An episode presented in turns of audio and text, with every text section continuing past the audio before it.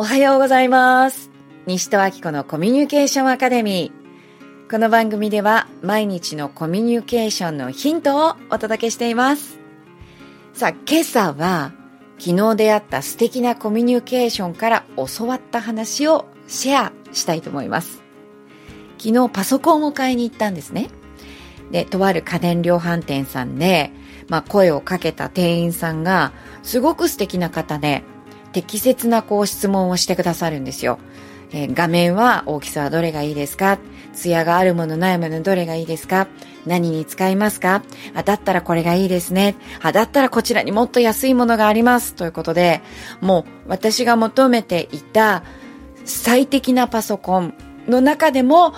最もリーズナブルなものをご紹介してくださいました。で、とっても気持ちいいお買い物ができたなーって思って嬉しかったんですね。で、その後、いざ購入の段になった時に別の店員さんに代わって購入の手続きをさせてもらいました。カウンターに座って、で、店員さんは立ってらしてカウンターの向こうに。そこからこう説明書をね、私の方に A4 の紙を出してくださって、だから彼からはその紙が逆向きに見えてる状態なんですけれども、もうそれをこうスムーズに読み上げながら重要なところにピッピッピーってこう赤線を引いてね、本当にテンポよくわかりやすく説明してくださったんで、もう私感動しちゃったんですね。なんてわかりやすいご説明なんでしょうと。いやもうすごいテンポもいいし、あの本当ありがとうございますって言いました。そして聞いてみたんですよね。ちなみにこのご説明って何回ぐらいこれまでされてるんですかなんと1000回を超えてるそうです。いや、そこでまた感動したんですよね。1000回も超えてるってことはもう飽きてると思うんですよ。でも、そんなもうなんか飽きて機械的にって言うんじゃなくって、こう、コミュニケーションを楽しむようにね、その説明を本当にテンポよく伝えてくださった。もうそこでますます感動しました。そうして私がすごくこう感動して嬉しがっていることが、まあ、あの、伝わったと思うんですよね。そこからこういろいろですね、会話が弾みまして、で、まあ聞いたんですけれども、ゲー、ゲームパソコンっていうのかな？ゲームをするためのパソコンっていうのが結構高額で20万とか30万とかするんだけど、売れてるんですってね。ええで、そこから、ゲームの課金ってありますね。あの、ゲームにお金を最もたくさん投じるのって日本人なんだと。それを聞いた私は、ああ、ストレスが溜まってるっていうことなんでしょうかねって言いました。すると、いや、多分、時間がないんですよっておっしゃるんですよ。どういうことかと思ったら、その店員さん、かつてですね、こう、日本全国一周旅行をしながら、あの、時々こう仕事をね、その旅先で仕事をしてはまた日本一周旅行っていうのをやってたんですって。で、神戸に行った時に、皆さんご存知でしょうかね。8時間労働発祥の地っていう記念碑に出会ったんですって。神戸のハーバーランドっていうところにあるらしいんですけれども、えー何でも大正8年ですから、1919年ですね、に、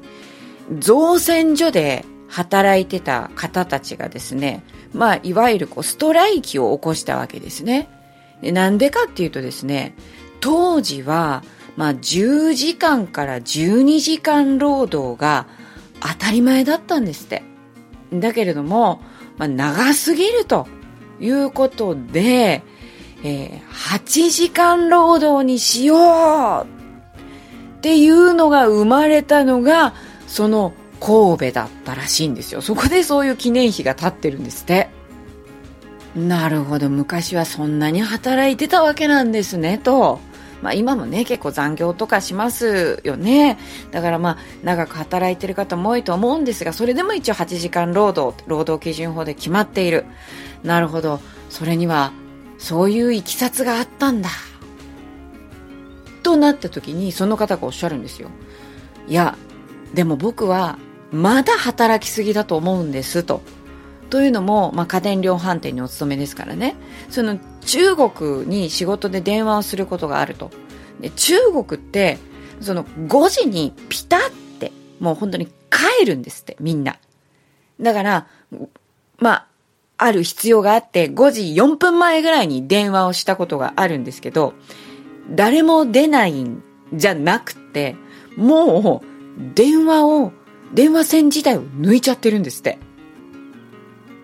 だって電話かかってきて電話出ちゃったら、あの、5時にピタッと帰れないじゃないですか。だからもう帰る準備をして、あの、抜いてあるんですって。いや、本当に働き方っていうのはね、国によって様々ですよね、と。で、まあそういうこう中国の事情とかも見ていると、まあ僕は8時間でもまだまだ日本人っていうのは働きすぎで、時間がない。で時間がないから、あの、こう、ゆったりと休みをね、楽しむこともできない。だから電車に乗ってる時間とか本当にちょっとした時間に休むために